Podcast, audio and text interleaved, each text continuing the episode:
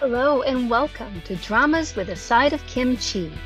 Our bonus Patreon episode is here for your enjoyment, as Kmuse and the Maknae have a spoiler light discussion about the surprisingly funny K drama Destined with You.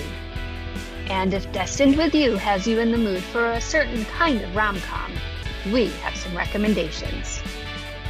We also want to thank our patrons for their support over the last six years. You are fabulous. Because of your support, we've been able to keep the podcast ad free while we share our love of Asian dramas with you. To listen to this episode, click the Patreon link in our show note. You should join us.